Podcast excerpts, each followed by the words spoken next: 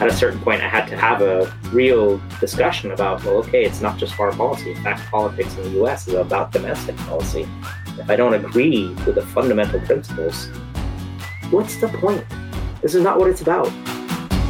Full of conviction and confidence that his opinion mattered, Shervin von Herl grew up hoping to go into foreign policy. But political burnout shifted his ambitions before he even started on the path. Deciding to sell out in the world of finance ended up leading him to work that he enjoyed and a path back to politics, but with a completely different outlook. Find out how listening to others can lead you to pick the side that feels more authentic for you on the next Roads Taken with me, Leslie Jennings Rowley. Today I'm here with Shervin Van Herl, and we're going to talk about picking sides, examining choices, and walking the road. So, Shervin, nice to have you with us. I am really happy to be here. Thank you. So, I start this the same way with everybody. When we were in college, who were you and who did you think you would become as we were leaving? So when we when we got to college, uh, I, I was an opinionated, self-satisfied, kind of a jerk who thought he was a lot nicer than he actually was. when we left, I kind of had no idea, right? Like I was so convinced and so comfortable with what I was going to do because I, I, knew it for years and years and years and years and years. And by the time we hit graduation, I wanted nothing to do with it, really. Oh. Okay, and, so go back, go back. When you got to college, who did you think you were going to become? I was going to be involved with politics, but not as a politician, right? Like I to- I ultimately wanted to make a run at Secretary of State. And the way you do that is you hitch your wagon to a politician and you work your butt off, right? I thought that that's what I was going to do. And I was definitely a Republican because, uh, you know, at the time I thought Republicans are the best foreign policy outlook. Um, obviously, you know, it was very biased from my background. I'm half Iranian, and I was actually born in Tehran. Father was American, mother was Iranian, and we were there during the revolution. And actually, my father had to go into hiding for six months, eight months, oh. um, and and you know, which meant that I didn't see him, and my mom was off somewhere, so I was being passed around family member to family member. You know, my my uncle, who was a, an Air Force colonel was disappeared, and uh, luckily he was okay mostly, and they released him. But you know, he he was tortured in jail, and we had no idea where he was when he was gone. Right? I have family that were executed because of who they were. So you know, I felt deeply, deeply betrayed by Carter and the policies of the United States that allowed the Shah to fall and this to happen. Um, so you know that that's where I was, and I knew that's what I wanted to do, which meant probably law school, which, or Johns Hopkins School of Foreign and International Affairs, or something, right? And I, had been working on it for years, right? I'd, I'd worked on political campaigns, I'd worked in senators' offices, I'd worked in governors' offices all through high school. By the time I was done with college, I just didn't want any of that. Wow! So, but I didn't know what I wanted yeah. Okay, but you said when we were when we got to college, you were not as nice as you thought you were. Very opinionated. Did that part mellow? I mean, you were in Tabard. Everybody had to be mellow to be Tabard, right? So yeah, if you ask my fellow Tabardites, they tell you I was the most intense Tabardite there, and, and, I was right. Like I, I really enjoyed being in the Tabard because everybody was so mellow, right? And so I could stop vibrating you know and so that it was a very comfortable safe place for me to just not have to be in control of everything all the time yeah so you left you were leaving and you had known what you wanted but it wasn't feeling right yeah but probably not a lot of guidance to something else that felt more right so what was your path off of the college on the hill so uh, my dad was sick right um, and and i didn't know, but I guessed that I didn't. There, there wasn't just much time left, right? So I decided, you know, the hell with it. I'm just going to go home because no matter what happens, I'm 22 years old. If something happens to my dad and I'm not there, I'll regret it for the rest of my life, right? Like it's just I don't have anything I have to do. So what I need to do is be with my dad. So I was for next 11 months, right? He passed away Memorial Day weekend in 1997 at that point, it was like, all right, well, now what? you've done the thing you kind of had to do, right? So now now the world is completely your oyster. You can go do whatever you want. Where do you want to be and where do you want to do it?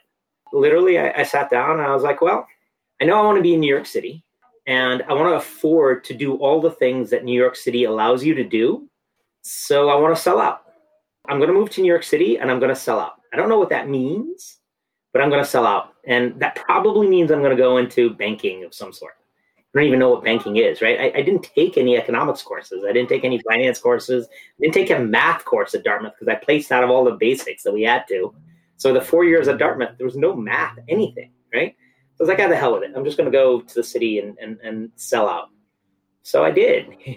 you know. Did you have an end, like a time horizon for that? Yeah. So I was I was going to do it for three years. Okay. Right? And then I was going to apply to business school. I thought. Uh-huh. Right. And then once you're from business school, you can go do whatever, right? You can go work from a big company, you can whatever. You know, I was doing all the research. I was reading all those books that said, okay, well, you know, if you go to this business school, your starting salary is this, right? Right, right, right. You know, so so I was like, all right, yeah, what the heck? Go get three years of experience in New York City, be a 20 year old in New York, because, uh, you know, everybody should be a 20 year old in New York. I, I believe that strongly, actually. As much as I hate the city, I still believe that strongly. And it was fun. It was it was not what I expected in any way, shape, or form. Like I don't know what I expected, but it wasn't right. what I expected. But I had a really good friend from high school who was going to Columbia Law at the time, and he let me live uh, illegally in his Columbia Law School apartment. Nice. Um, and so I kind of had a safe base to take a risk. Right, New York is a really easy place to not have to spend a lot of money if you have housing taken care of. Right. Yeah you can walk just about everywhere. If you have to, you can take a subway somewhere. You can find and live on cheap food. If you're familiar at all with Columbia University area, mm-hmm. right? Like the number of Koronet pizza slices that I ate the first year I lived in New York City because it was a giant slice of pizza and a drink for 225, right? That was that was a day's worth of food. Yeah, and that's what I did. And so I just connected with everybody I could and started interviewing and it took a while. It took 7-8 months but I finally found a job working at Moody's, the, the rating agency, in a field of finance that was kind of ramping up quickly called structured finance. You know, the stuff that blew up the world back in 08. And that's where I started. And it turned out I was good at it, right? I was very good at it and I really enjoyed doing it. So here I am what is it now 23 years later and i'm still in finance still doing structured and really still enjoying it wow uh, and business school never happened and politics never happened sort of right like that's the weird part right so uh, i'll come back to that but you know i'm i'm in finance and I really enjoyed it. All the ups and downs, the crisis. Literally, I, I worked at one of the banks that went under. You know, I was part of the team that was there to kind of unwind the business after it went under, and that gave me lots of really interesting stuff. Like I got involved in the Detroit bankruptcy, which is just you know it was fascinating stuff I'd never. I mean, who'd studied you know, the financial financial health of municipalities, right, and and the impact of of pensions and all these things, right? No idea. Yeah. Now here I am. I'm I'm reminded of one of my early talks with Dan Gonzalez, who really, you know, struggled with that idea of being so passionate about something or being told we needed to follow the thing that we were passionate about because you had such passion and then it kind of died. And then you thought, well, I'm not passionate about this. I'm doing it for a very practical reason. And you find that it it feeds a part of you even if you're not passionate about finance or municipalities you know in general like it feeds that I'm good at this and it's interesting and fascinating and you're right. learning something new all the time. There are lots of different ways to find kind of fulfillment in what we do. That's the interesting thing, right? Like I, I have thought long and hard about this. Like I'm I'm very lucky. I really enjoy what I'm doing, right? But at the end of the day, the thing that makes me very happy doesn't have to be the job I have, right? The job has to put food on the table, put a roof over my head, and take care of my help take care of my family, right? But as long as it does that, it doesn't have to be this all fulfilling thing that we were taught it had to be, right? And, and, and I'm trying very hard to teach that to my kids. I'm not doing a very good job of it because, you know, especially now with this lockdown, I'm here at my desk at seven in the morning and I'm still working. we started this, and I still have a model to build after we uh, stop talking. Right? Yeah, like, it's, yeah. it's going to be a long day, but right. this I enjoy it, right? Like, Yeah. You don't need to do what I'm doing. You know? Yeah, it's just it made me think when you were saying that, like what we were taught, and it's funny because what got us into a place like Dartmouth, and actually Dartmouth specifically, and at that time when I remember President Freedman gave that address, like our freshman year or something, saying you know they were looking for people who were well versed in Catullus and could play the cello, and all of these that made like this well-rounded person. And then we all left feeling like we had to get so narrow you know and and that the the job was going to be everything to us and that it was going to define who we were and build our identity. And where's where's the catullus and where's the cello playing in in having to do that? So you have found your catullus and your cello um just not in that well i was going to say in the nine to five but in the like 6 a.m to Seven to seven. midnight. but so tell me about what it is that fills those extra moments when you can find them. I'm going on a little bit of a tangent here, but you know, I've done a lot of interviews with applicants for Dartmouth, right, over the years. And the one thing I always look for is can they get passionate about something? Right? Like I don't care what that passion is for. I don't care if it's for academia, I don't care if it's for a sport, I don't care if it's for an instrument, right? But do they have the capacity to really really care about something in their lives, right? And if they have that spark, I think they'd be a very successful Dartmouth student. And, and I, I think so. It's because what Dartmouth teaches us, even as we walked out, as you said, narrowing our interests, right? What Dartmouth teaches us is that we have a tool set. We're intelligent enough to pick up new tools if we need to. It's not frightening, Yeah. right? It's just it's just a matter of application. So go, like go out there, do something, figure it out. And because we know you have the capacity to be passionate about something, we know you'll make the world a better place somehow, right? Yeah. And I love that about the it. That's why I'm still involved. Here we are 25 years out, right? And I want to see that continue to happen, have put these kids out there who have no fear of picking up new tools and have the ability to be passionate about something. And again, it doesn't matter, right? Because in, in the in the 60, 80, 90 years that we're going to be alive, we're going to be passionate about a lot of different things. You know, and sometimes those things you stop being passionate about it, but you pick up something else yeah and this is this is the circle that, that I mentioned earlier, right? Like I've gotten involved in politics again, and again, not as an elected official or as a politician, but when we moved down here, I did my duty and I went and voted in in in the election, right, the first election that came by, and I realized that there were no candidates on the Democratic side, right? Like you had no choice. You could either vote for a Republican, and where are you uh, Fair Haven, New Jersey, so in Monmouth County, okay. Um, and it, the party didn't matter, right? Because at, at the local level, there's no Republican way to pick up the garbage. There's no Democratic way to pave the streets, right right? Like, so party doesn't matter really at the local level, other than organization, things like that. But but but in terms of policies, everybody wants to make sure that taxpayer dollars are spent well and that this town is as clean and safe and attractive as it possibly can get, right? No big deal. But it annoyed me, right? So I was like, you know what? I want to run. I'm going to run as a Democrat and let's see what happens, right? And and it just happened as I was thinking this that I'd had a conversation with a few people who were involved with the local Democratic committee because here in New Jersey, the, actually by statute, every town has a, a municipal Democratic committee and a municipal Republican committee. If people want to get organized, there is a statutory infrastructure that they can get involved with, right? And so the person who's chair of the local Democratic heard that I was thinking about it. And so she called me and said, Look, if you're interested, come talk. And so we talked, and I decided the hell with it. I'm not going to win. I've only been living in town for, you know, by the time the election hit, 18 months. So I started campaigning when, I, when I'd been there for less than a year. Nobody knows me. And half the town is furious at me because we bought this 100 year old, 120 year old house. And I grew up in San Francisco where, you know, Victorians are painted bright colors, and we painted the house bright colors. And half the town hated me for painting the house bright colors. and the other half, anyway, but at least I knew who you were, which is half the battle of running for something, right? Exactly, right? Oh, you're the asshole who painted your house. Literally, they- they- we were going to get some work done, and I had a I had a contractor. We were in the front yard, and we have a traffic light at the corner. So the light was red going east west, and a car pulled up to the red light, lowered his window, and the guy driving yelled out of his window, "You're a fucking asshole!" And the light turned green, and he went, and so the right light northwest, north south was red. So a truck pulled up there. Guy rolled down his window and said, Hey, are you going to paint the new shingles you put up there or leave those plain? I said, No, we're just going to leave those plain to age. He goes, Amazing. I love what you've done with the house. Like literally in the time of one set of changes to the traffic light.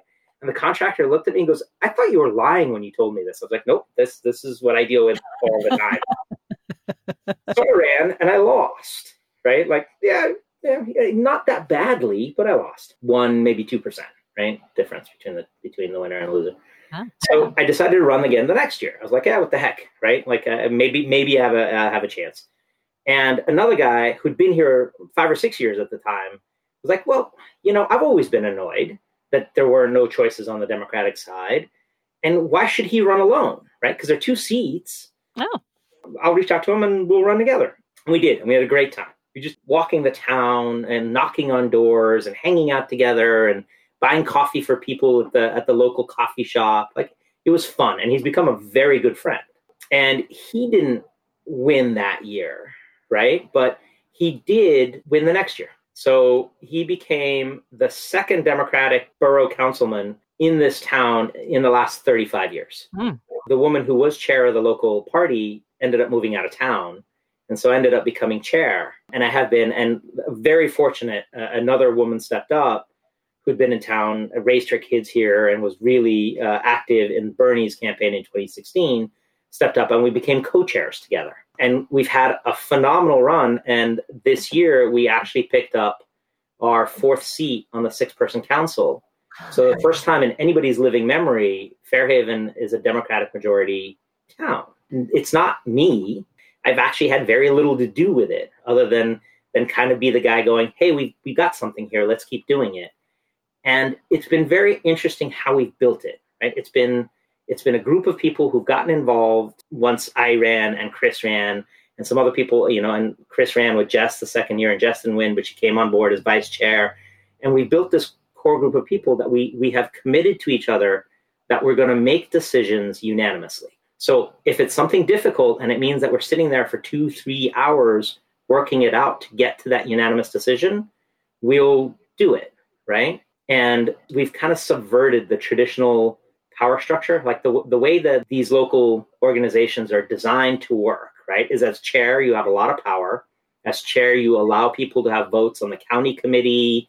You make all these decisions because the idea is then that you deliver this vote, this power to the next level up, who then delivers it to the next. One. So you create not I don't it's it, machine doesn't work anymore, right? But it mm-hmm. it creates this this power, right? And we've decided, yeah, forget about it. That's not the way it's supposed to work. We just care about our town, and if if it we end up getting involved on the county level or whatever, okay. But what matters is the way we're going to make the right decisions for our town is is to work together to come to things that work for us, right? So one of the, one of the council members is an ex-marine. So he's got decisions that are over here, and you know we've got Chris and myself in finance. We've got somebody who's a lawyer and somebody who's a teacher, and to have all of these things and to care about. So that's been very different, and it's so different and such a different way of interacting with politics than what I was doing, you know, when I was 16, 17, 18, 19, 20, and involved in politics.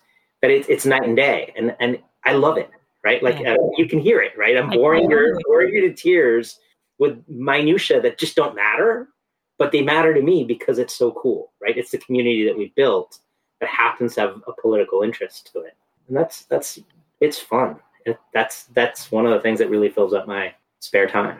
Yeah, and uh, I guess I'll ask you the question rather than telling you my perspective on this.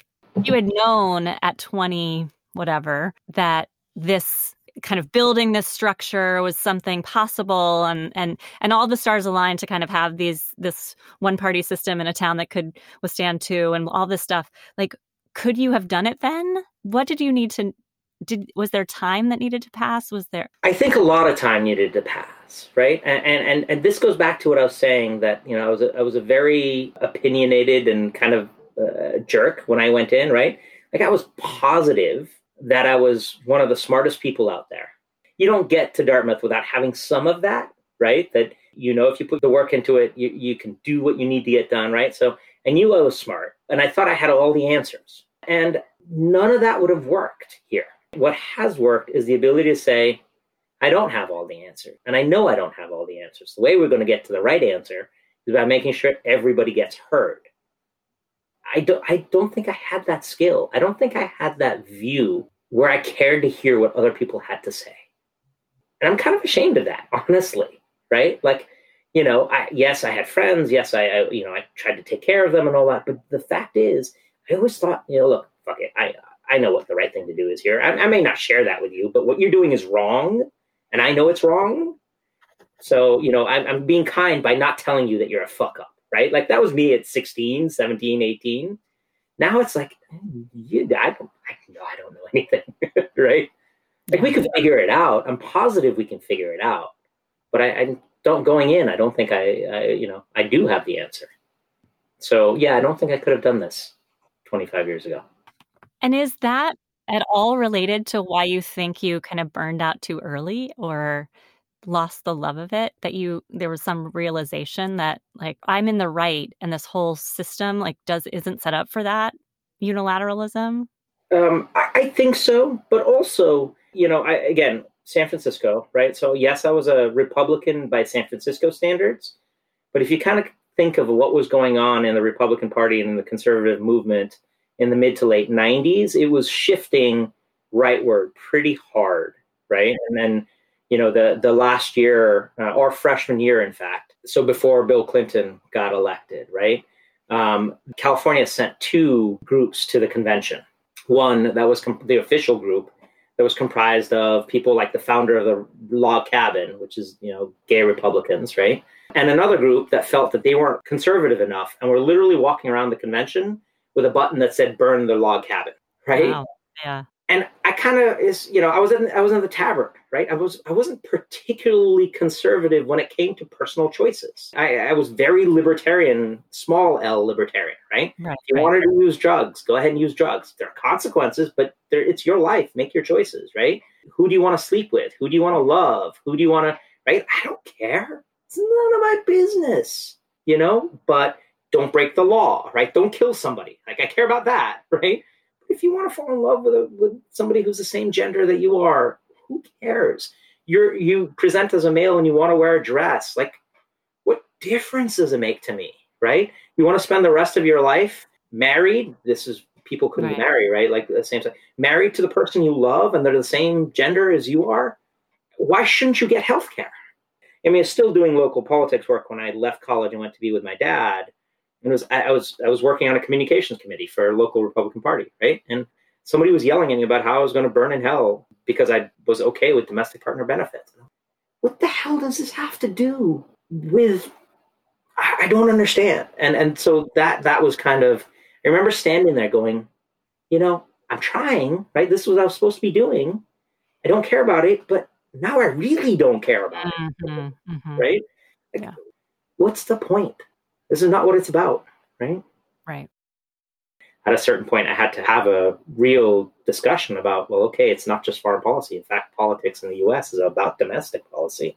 And if I don't agree with the fundamental principles, when we were seniors, both the presidents of DAGLO were members of the Tabard.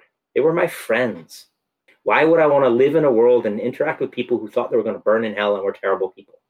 Because they weren't. I, I had objective proof right? They were kind, wonderful, smart, intelligent, funny, loving people. How can you judge people like that? You can't. And at a certain point, I had to say, mm, I'm not willing to. And so now this collaborative effort and really focusing on what your community needs and the best way to do that clearly fills your soul in a way that never was going to. Right. Um, and so you have a family. I do. And you're I'm sure by that model, imparting a lot of things um, to the next generation. What is it that you kind of take with you from your experience in the last 25 years that's most important for you to impart? I mean, this is not original in any way, shape, or form, right? But but meet people where they are and listen to them, right? Like the, just just because the answers that they've come up with aren't the answers that you've come up with doesn't mean that their answers are wrong. Yes, it's different when you're building a financial model and two plus two has to be four, right? But you know, even building a financial model, you make assumptions, right? You have to make assumptions. You cannot represent reality in, in, in an Excel spreadsheet, right?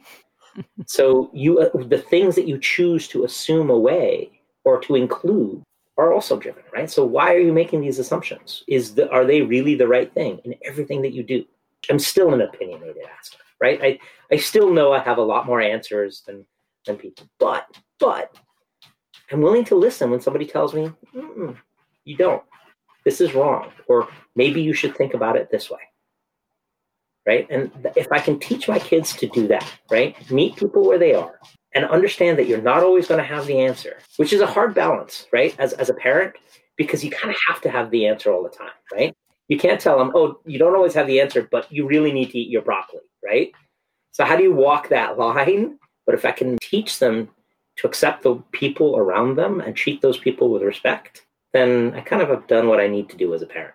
Yeah. And that's kind of weird, right? Like it's that's not at all what my parents thought, right? My parents were like, you have to go to the best college possible. You have to get the best job. You have to do all these things. As long as you have a job, as long as you can put a roof over your head, well, that's okay. You need to be good. You need to know the people around you. You need to talk to them. You need to build community. And part of it, part of it is my middle child is non-binary uh, and has been and knows they are non-binary and have known since they were three. They didn't have the vocabulary at three. They just knew, right? Like, you know, today, daddy, today I don't feel like a boy.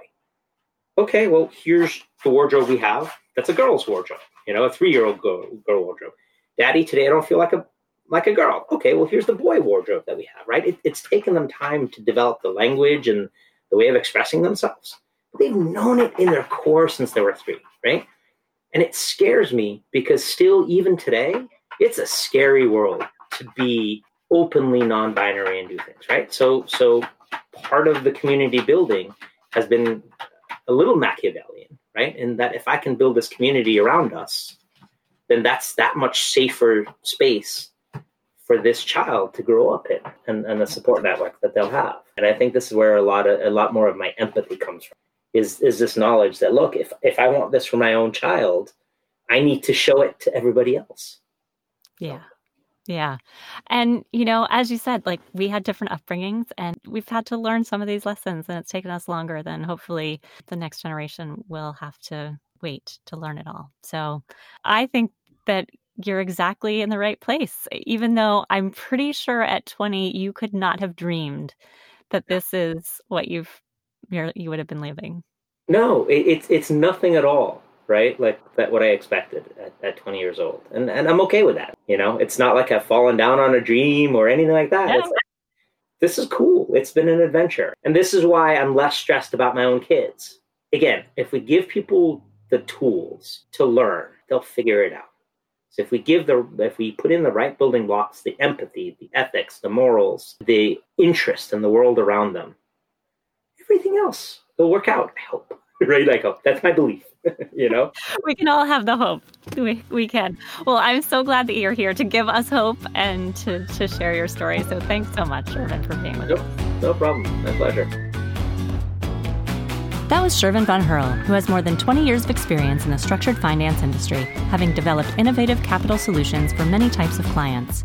He's co chair of the Fair Haven Democratic Municipal Committee near the Jersey Shore, where he proudly lives in a brightly colored Victorian with his family. Wherever you live, we hope you're enjoying hearing these stories about life's twists and turns. Please consider not only subscribing to the show on Apple Podcasts or another platform, but also sharing it with other people who you think might enjoy it. Have them look out for me, Leslie Jennings Rowley, and other friends at roadstakenshow.com or on the next episodes of Roads Taken.